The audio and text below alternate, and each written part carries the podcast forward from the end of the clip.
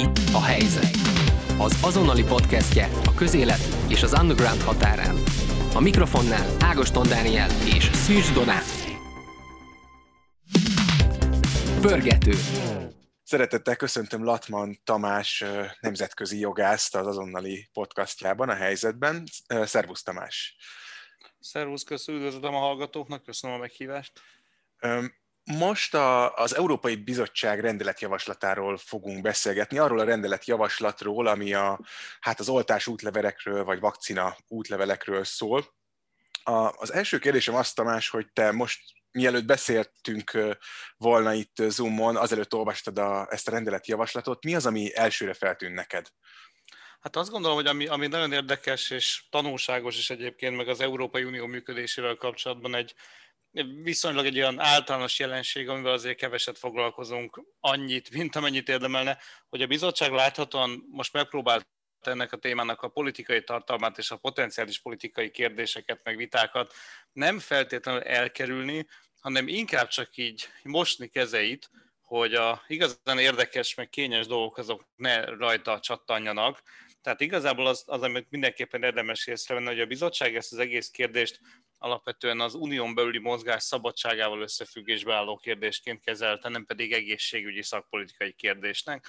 Ez már csak abból is mhm. látszik egyébként, hogy minden uniós jogszabályjavaslatnak fel kell tüntetnie a saját megalkotásának a jogalapját, amivel ugye igazolni lehet, hogy erre az uniós jogszabályra egyáltalán miért van szükség, és milyen jogalap van rá, és hát itt a bizottság is a javaslatnak a, az ilyen alapjaként ugye a, közö, a mozgásszabadságra vonatkozó uniós rendelkezéseket sorolja föl, nem pedig az egészségügyre vonatkozó rendelkezéseket, hiszen az egészségügy nem uniós hatáskör.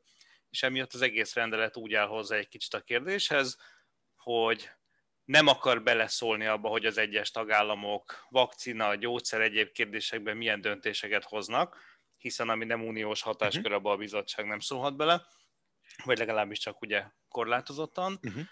És igazából az államokat arra próbálja kötelezni, ott vannak kötelező elemek ebben a rendeletjavaslatban, ahol viszont egyértelmű a jogalap, tehát például, hogy nem lehet különbséget tenni az uniós polgárok között, jogosítványok, jogosultságok tekintetében, stb. stb. És így közelíti meg az egész kérdést, és ezért van az, hogy meghagyja a tagállamok kezében azt a mérlegelési lehetőséget, ami a különböző vakcina típusok esetében van, ugyanis az irányadó uniós jog sem kötelezi a tagállamokat egyértelműen arra, hogy például a vakcinák tekintetében tökéletesen egymással harmonizáló megoldásokat csináljanak. Egyébként szerinted ez a jogalap, amire ezt a rendeletjavaslatot alapozza a bizottság, ez, ez helytálló, vagy mondjuk támadható lehet az Unió bíróságán?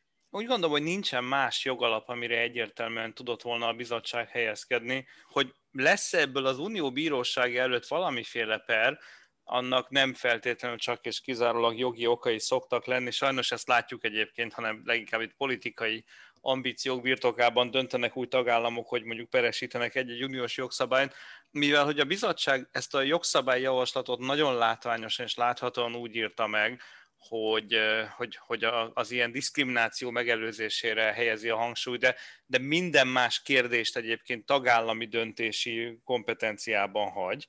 Ezért szerintem ezzel a bizottságnak az volt a célja, hogy saját magát mentesítse a elkövetkezendő esetleges politikai és per vagy jogi jellegű vitáktól is.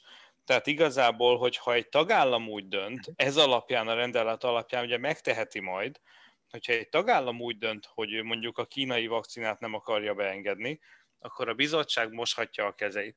Hogy utána az érintett polgár például akár az adott állammal szemben a nap végén akár a Strasburgi Emberi Jogok Európai Bíróságára megy, vagy pedig ő maga az luxemburgi Európai Uniós Bíróság elé fogja vinni a kérdést. Ez nekem úgy tűnik most a szöveg alapján, hogy a bizottság szempontjából majdnem tök mindegy, hiszen egyik esetben sem a bizottság lesz az alperes vagy a panasznak a, a, a címzetje. Tehát igazából nekem úgy tűnik most, hogy a bizottság ráteszi ezt a kérdést a tagállami kormányokra, hogy ha szabad csúnyán fogalmaznom, hogy szórakozzanak ők azzal, hogy ha valami bajuk van a kínai vakcinával, akkor utána aznak a következményeit viseljék ők. A, mi, mi a bizottság, mi, mi jó fiúk vagyunk, mi ebben nem akarunk beleszólni. Nekem ez jön le ebből a szövegből most. Szerinted van-e abban ellentmondás, hogy egy, a bizottság az tulajdonképpen hát olyan célral lépett föl, hogy, hogy harmonizáljon, hogy könnyebbé tegye azt a folyamatot, ami a, a szabad mozgás visszaállításához vezet, tehát e között a cél között és a között, hogy tulajdonképpen akkor itt nem, nem szabályozták azt, hogy, hogy milyen vakcinákat kötelesek elfogadni a tagállamok, és milyen vakcinákat nem. Tehát elérheti-e így a célját a, ez a rendeletjavaslat, hogyha mondjuk elfogadják az EU-ban? Az, az, a, az alakuló politikai körülményektől függ. Ugye ezt érdemes rögzíteni, hogy a bizottság amióta létezik, amióta uniós jogalkotással kapcsolatban feladatai és felelősségei vannak, azért mindig azzal kell kénytelen kalkulálni, hogy az ő hatalmának nagyon erőteljes korlátai vannak, és ugye a jogszabályokat is úgy kell mindig megírni, hogy hogy a, az uniós hatáskörök tekintetében ne vonjon túl sok hatáskört magához, vagy meg se próbálja, hiszen különösen a Lisszaboni szerződés után ez az a tagállamok részéről nem elég, hogy politikai morgolódást vált ki, de adott esetben egy uniós jogszabálynak a megsemmisítésére is vezethet, hogyha az alapító szerződésében foglalt hatásköröket áthágja a bizottság. És mivel, hogy sajnos a, a gyógyszer, meg vakcina, meg egyéb kérdésekben az unió hatáskörei nem kizárólagosak, ugye a vonatkozó, annak idején már többször beszéltünk róla, meg próbáltuk bemutatni, vita is volt rajta természetesen, de ugye az Európai Uniós gyógyszer irányelv, most mondanám, hogy sajnos, tehát ezt egy zárójeles sajnosnak tessék venni, de lehetőséget hagy a tagállamoknak arra, hogy, hogy olyan vakcinákat is alkalmazzanak, amiket az uniós gyógyszerügynökség nem fogadott el, csak ugye az a különbség mhm. ilyenkor, ezt mindig érdemes fölni a figyelmet, hogy az alkalmazásra ezt megengedi ugyan, viszont uniós forgalmazásra már nem ad lehetőséget, Viszont ugye ennek az a következménye, ennek az a következménye, hogy a tagállami kormányok, függetlenül attól, hogy mit gondolunk a mostani magyar kormányról, vagy bármelyikről, de ebben a, ezzel a jogi lehetőséggel, ezzel fognak élni, hogyha arra szükség van. Uh-huh. Most ennek előáll egy következménye, amit most látunk, hogy Magyarországon nagy tömegben zajlik az oltás a kínai vakcinával, amiről úgy tudom, hogy valószínűleg a gyártó még nem tette oda semmilyen módon az Európai Uniós ügynökség elé, és tervek szerint nem is biztos, hogy fogja. Tehát ez előállít egy olyan nagyon sántikáló helyzetet, jogi értelemben sántikáló helyzetet, amit utána megfelelően jogilag lekezelni újabb jogszabályokkal nagyon nehéz, és hát a bizottság láthatóan nem merte azt meglépni, ez egy elég bátor lépés lett volna, ha azt mondja kötelezően, hogy már pedig el kell fogadni minden tagállamnak olyat is, ami egyébként nem az Unió által jóváhagyott vakcina, de azt sem merte mondani, hogy egyébként ezt teljes mértékben el kell felejteni a fenébe, úgyhogy láthatóan rábízta a tagállamokra, hogy majd ők akkor veszekszenek rajta. Ugye ez szoktam mondani, hogy amikor nem egy föderális államot látunk magunk előtt, már pedig az EU az nem az, akkor ez azt jelenti, hogy lehet elvárni föderális megoldásokat, hogy a központi föderális kormány az Európai Unió esetében az Európai Uniós intézmények előírjanak kötelezően dolgokat, de ha erre nincsen jogi lehetőség, akkor nem biztos, hogy vele, ezzel fognak próbálkozni. lehet egy olyan stratégia a bizottság részéről, hogy most, amit tudnak, és amit az EU-s alapszerződésekre hivatkozva meg tudnak tenni, azt, azt megpróbálják rendeletben szabályozni, viszont egyébként az ilyen dolgokkal kapcsolatban, mint a vakcinák elfogadása és hasonlók pedig kiadnak egy, egy nem kötő elejű javaslatot. Hát biztos vagyok benne, hogy most tényleg a bizottság arra játszik, hogy, és itt azt érdemes, hogy gyorsan hozzátenni, mielőtt itt tovább megyünk, hogy nem csak egy rendeletről van szó, hiszen ez a rendelet, amit most látunk magunk előtt, és amiről beszélünk, ez ugye az, Európa, az uniós polgárokra alkalmazandó, de ugye pont a kínai vakcinával kapcsolatban nagyon sokan föltették a kérdést, hogy hát a kínai vakcinával nem EU-s állampolgárokból pár milliót ugyancsak oltanak, meg hogyha Kínából indulunk ki akár egy milliárdot is, tehát hogy akkor ezeket most mind ki akarjuk zárni az Európai Unióból, ez egy másik rendelet lesz, és ez egy másik kérdés. Tehát itt most jelenleg szerintem a bizottság arra játszik, hogy egyrészt minél gyorsabban valami megoldást le kell tenni az asztalra, tehát ez egy politikai szempont, és hát hetek óta megy a rugózás azon, hogy most lesz-e vakcina útlevél, ha lesz, akkor az milyen lesz. Ez a hetek óta zajló rugózás, ez nagyon-nagyon átpolitizálódott, leginkább ugye a magyar kormánynak a cselekményei miatt, és ugye erre válaszként egyes más uniós tagállami kormányzatok intézkedéseiként, ugye ez a vita, hogy most akkor a lengyelek úgy döntenek, hogy nem jöhet be kínai vakcina, stb. stb. Tehát láthatóan bugyog egy politikai feszültség ebben a témában. A bizottság ezzel nem szeretne foglalkozni, ezért van az, hogy ezt egy picit így most letette magáról, és tagállami hatáskörben hagyja, hogyha ezen esetleg vita lesz, és közben szerintem arra játszik a bizottság egy kicsit, hogy még azok a tagállamok, akik most látványosan arra az alapra helyezkednek, hogy kínai vakcina ide be nem jöhet, előbb-utóbb lehet, hogy csak rá kényszerülnek akár még a kínai vakcinára is. Ugye az oroszról tudjuk, hogy már engedélyezés alatt van, és ugye már uniós tagállamok is hát úgymond elkötelezték magukat az orosz vakcina mellett, még akár gyártási kapacitások lekötésével is, tehát az várhatóan nem lesz probléma, ezt a bizottság nagy biztonsággal nyitva hagyhatja ezt a kérdést, mert az előbb-utóbb rendeződni fog. A kínaival meg majd még meglátjuk, tehát gondolom, hogy így erre gondolnak, tehát azt megnézték, hogy Magyarországon most lehet, hogy nagyon-nagyon sok embert elkezdtek vele beoltani, de hogyha ez csak egy Magyarországon megmaradó uh, ilyen lokális probléma lesz, akkor az legyen a magyar kormánynak, meg a magyar választóknak a problémája, ebbe a bizottság nem akar belemászni. És ugye azt láttuk például a Szlovákia esetében is, hogy Szlovákia is eredetileg nagyon határozottan állást foglalt a kínai vakcinákkal szembe, majd utána, amikor romlottak a számok, hirtelen nagy gyorsasággal kezdtek ők is kínai vakcinát beszerezni, tehát még az is benne lehet egy kicsit a bizottság gondolkodásában, hogy viszonylag rövid időn belül ez a kínai vakcina probléma nem fog robbanni, hiszen azzal, hogy tagállami hatáskörbe hagyták a döntést, az egyes tagállamok előbb-utóbb saját maguk fogják azt mondani, hogy hát még sincsen olyan nagy gond a vakcinával, és akkor engedélyezik a, azzal is a belépést. Tehát a bizottság nekem nagyon úgy tűnik, hogy ebben az egész kérdésben az idő, időmúlásra játszik, és ezzel próbálja ezt a kérdést megoldani, úgy, hogy jogilag nem kötelezi el magát egyik irányban sem. Ugye mi itt Európában szeretünk magunkra úgy gondolni, mint akik kifejezetten érzékenyek arra, hogy a személyes adataink védve legyenek. Ezekre, tehát e, ebben a javaslatban, amiről szó van, itt egy olyan, olyan igazolványról, akár digitálisról vagy papír alapúról beszélünk, amin azért rajta van az, hogy az ember kapott-e oltást és miért, rajta lehet az, hogy fertőződött volt-e koronavírussal az elmúlt időszakban, és és az is, hogy, hogy negatív vagy pozitív lett a PCR tesztje. Milyen garanciák vannak a rendeletjavaslatban arra, hogy, hogy védve legyenek ezek az adatok? A legfontosabb az, hogy a, azok a, a digitális zöld igazolvány, ami valamilyen formában ott lesz majd a polgárnál, az ugye az elvileg nem kerül ki a kezéből, az ott lévő bárkódon, a bárkódból leolvasható adatok, azok olyan jellegű személyes adatokat nem tartalmaznak, és nem adnak át a leolvasónak, amivel rögzíthető az adott személynek az adatai. Tehát ha nekem a rendelet szövegéből az olvasható ki, hogyha nekem például van egy ilyenem a telefonomon, és mondjuk egy határellenőr át akarok menni egy határon, leolvassák a bárkódomat, akkor az csak annyi információt ad a leolvasónak, hogy ez az ember ez oltva van, és kész passz, tehát más személyes adatot egyébként nem rögzít a dolog, hanem csak ott és akkor a beolvasásnál ad egy igen vagy egy nem, egy ilyen bináris jellegű adatot, tehát személyes adat nem feltétlenül kerül ki ezen mhm. keresztül, a másik pedig ugye maga a rendelet azt írja elő, hogy ez az egész dolog csak addig alkalmazható és addig tarthat ki, amíg maga ez a koronavírus járvány fennáll, utána ezeket az adatokat, meg mindent az egészet elvileg törölni kell. Tehát maga a rendelet egy ilyen átmeneti rendelkezésnek szánja ezt az egészet. Tehát igazából ezzel azt próbálja megoldani, hogy az a személyes adatkezelés, amire szükség van ennek a rendszernek a működtetéséhez, ez maga is csak addig állhat fönt, ameddig ez a járványhelyzet fennáll de akkor ez azt is jelenti, hogy nem lesz egy központi uniós adatbázis, ahol ezeket az uni adatokat tárolják, és amivel majd összeveti a rendszer a, dolgokat, vagy ez még nem olvasható ki az ilyen pontosan a rendeletből?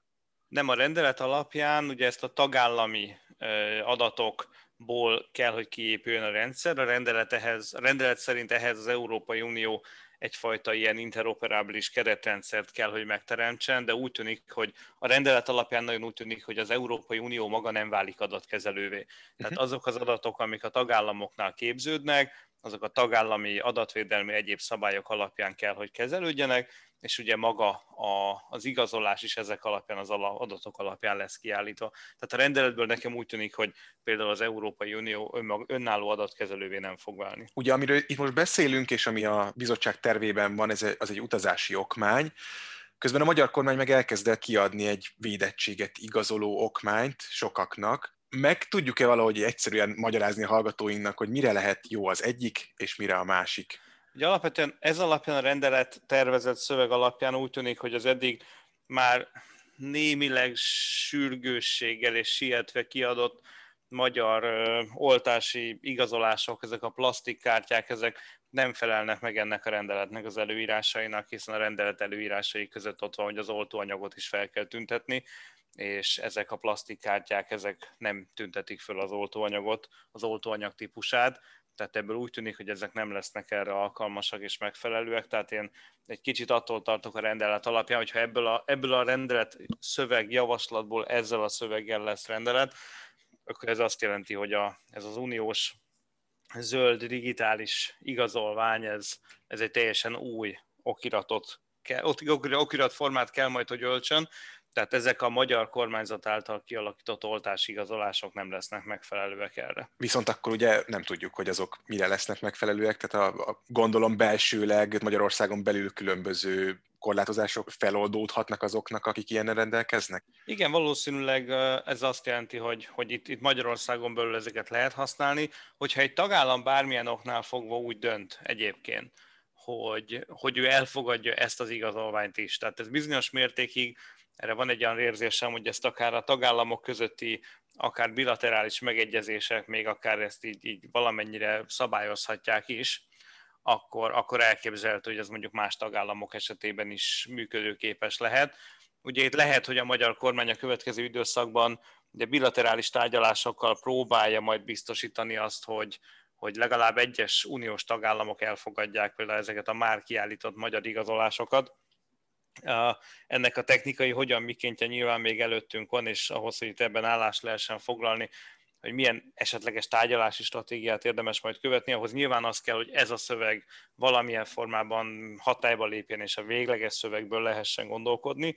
Az már előre látszik azért, hogy ez nem lesz egy egyszerű mutatvány, ugyanis nagyon helyesen ez a rendeleti szöveg azt írja elő kötelezően a tagállamoknak, hogy bármilyen könnyítést amit ők bármilyen oknál fogva előírnak, jellemzően ugye a saját polgárok esetében, azt utána megfelelően minden más uniós polgár esetében is alkalmazni kell az adott tagállamnak, ami azt jelenti, hogy ha például Magyarország valamilyen bilaterális megegyezésre jut mondjuk Csehországgal, hm. akkor utána, hogy a Csehország valami engedélyt vállal, vagy engedményt vállal a magyar polgárokkal szemben, akkor az összes uniós polgárral szemben és mondhatjuk, hogy ez igazából effektív kizárja a bilaterális diplomáciai erőfeszítések értelmét is, de hát ez még előttünk van, ezt még majd meglátjuk. Egyelőre ezek az igazolványok, amiket ma is kiállítanak a magyar hatóságok a mostani oltott magyar állampolgárok számára. Ezek úgy tűnik, hogy legfeljebb ilyen belső jogi felhasználásra lesznek majd alkalmasak uh-huh. Magyarországon. Ugye az Európai Bizottság azzal a felkiáltással dobta be ezt a tervezetet, hogy hát ők nagyon remélik azt, hogy itt nyárra lesz turizmus, lehet majd mozogni ezzel a megoldással, legalább a Schengeni övezeten belül, viszont az EU-ban az nem gyakori, hogy ilyen rövid idő alatt elfogadjanak egy egy rendeletjavaslatot. Egy, az első kérdésem ezzel kapcsolatban az, hogy mekkora támogatásra van szükség az Európai Parlamentben, és mekkorára a tanácsban, hogy ez átmenjen, és rendelet legyen belőle, és mekkora az esélye annak, hogy ezt három hónap alatt így sikerül lezavarni minden szereplővel? De alapvetően a, a, a rendes jogalkotási eljárás, tehát az általános jogalkotási eljárás vár erre a rendelet javaslatra, ez azt jelenti, hogy az Európai Parlamentben többségre az Európai Unió tanácsában pedig minősített többségre van szükség.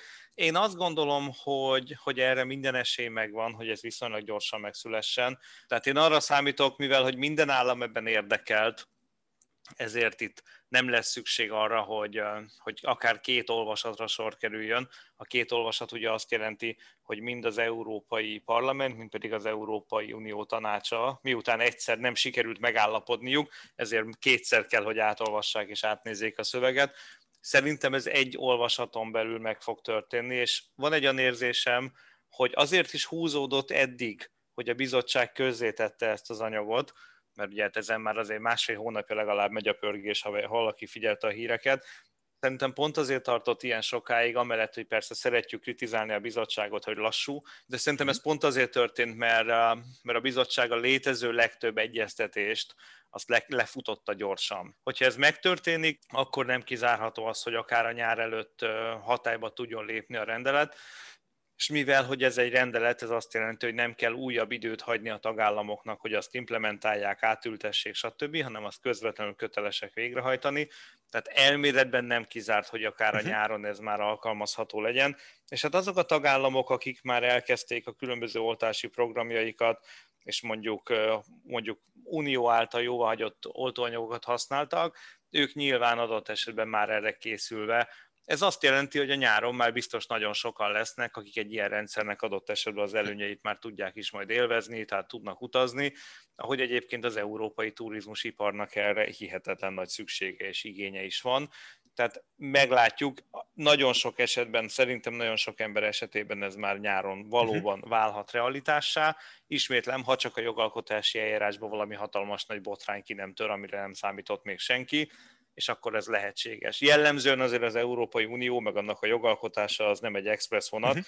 és hát most is vannak, van esély rá, hogy ez elhúzódik, de mivel, hogy itt minden politikai érdek ebben a dologban nagyon egy irányba mutat, ezért nem számítok rá, hogy valami árulás legyen. De hát meglátjuk, az Európai Uniós jogalkotásban soha nem lehet tudni, hogy néha milyen csodák történnek. Persze, de egyébként ezt akartam is kérdezni, hogy van-e olyan részlet a rendeletben, amit láttál, vagy, vagy olyan fajta szabályozás, amelyikben, amelyikben bármelyik tagállam ellenérdekelt lehet, akár mondjuk a magyar kormány, vagy mások, vagy, vagy nem, nem láttál ilyet? Hát magának az egész alapötletnek, hogy, hogy, hogy igenis azért legyen, van, van jogi jelentősége annak, hogy nem uniós vakcinával olt mondjuk egy tagállam, ez magyar kormány szempontjából, a magyar kormány ér, gondolatai szempontjából ez nyilván erősen problémás, hiszen benne van a lehetőség, benne van a lehetőség abban, hogy az összes EU tagállam bedurcizik, és azt mondja, hogy nem kell ide a kínai vakcina, hogyha addigra a magyar lakosság jelentős részét beoltották kínai vakcinával, és a magyar kormány ragaszkodik ahhoz, hogy oltóanyag adatot például nem hajlandó rögzíteni, átadni, stb. Ugye ez a nemrégi módosítások, amik befutottak a magyar médiába is, hogy itt a magyar kormány milyen módosításokat csinál a magyar jogszabályokban, akkor ebből még lehet probléma is akár. De nagyon fontos, hogy hogy ez a probléma onnantól kezdve nem egy Európai Uniós szintű probléma lesz. Ugye mi gyakran Magyarországon elkövetjük azt a hibát, de mindig mindenki mindenhol, szóval ez nem magyar sajátosság, hogy a saját szemüvegünkön keresztül nézzük a világot, meg azt gondoljuk, hogy, hogy az Európai Unió velünk van elfoglalva, akár a magyar jogállamisági problémákkal, a magyar korrupcióval, stb. stb. nem. Ezt el kell fogadni, hogy nem. És az Európai Bizottság gondolkodásában, hogyha most konkrétan a magyar kormány ilyen-olyan különutas járkálásai miatt pont a magyar polgárok mondjuk nem fognak tudni nyáron elmenni nyaralni, akkor erre az Európai Bizottság jó eséllyel azt mondja, nyilván nem nyilvánosan, mert nyilvánosan ilyet politikai aktor nem mond, de saját magának, meg a irodában azt mondják, hogy jó, hát akkor ezt fölkérítázzuk, mint a magyarok problémáját, azt oldják meg ők. Az Európai uh-huh. Unióban van még jelenleg is 26 másik tagállam, jobban odafigyelünk, küldjük egy kicsit. A magyar polgár, ha meg utazni akar, és a kínai vakcina miatt nem tud, akkor panaszát nyújtsa be a magyar kormányhoz, és fussa le vele ezeket a köröket. Uh-huh. Tehát az Európai Bizottság nem feltétlenül tud, és nem is feltétlenül akar mi a magyaroknak a vélt vagy valós problémáival foglalkozni. Ez, erre már nagyon sok esetben rá kellett volna, hogy jöjjön. Mindenki, aki például a magyar politikai problémákra az Európai Uniótól várja a megoldást, itt is azt látjuk, hogy az Európai Bizottságnak egy, egy kontinentális szintű problémát kell megoldania, most ebbe egyfajta ilyen hiba százalékként tud jelen lenni a magyar kormány a külön utasságával, adott esetben lehet, hogy ezt bekalkulálják uh-huh. potenciális hibaként. Szóval ez, ez, ez megint egy nagyon kellemetlen dolog, és tudom, hogy sokaknál nem leszek népszerű azzal, hogy ezt mondtam, de nem körülöttünk forog a világ általában. És akkor a végére egy, egy személyes kérdés, hogyha megengeded. Te tudod, hogy mivel oltatnád ebbe magad, milyen vakcinát fogadnál le el, illetve az, hogy most olvastad ezt a rendeletjavaslatot, az változtatott-e ezen a véleményeden bármiben? Hát én nekem ideig az volt a határozott álláspontom, hogy tulajdonképpen bármilyennel, csak hadd legyen már az, hogy a, mondjuk a prágai tanóráimat meg tudjam tartani normálisan, ne csak online. Tehát én nagyon-nagyon ebből a, ebből a szempontból én nagyon egy ilyen megengedő állásponton voltam idáig. Meg ugye a másik, hogy mivel hogy én egy jogász vagyok, ha szabad így fogalmazni, nem jogász barátaimat idézve, én csak egy hülye jogász vagyok, tehát ne akarjuk beleszólni dolgokba.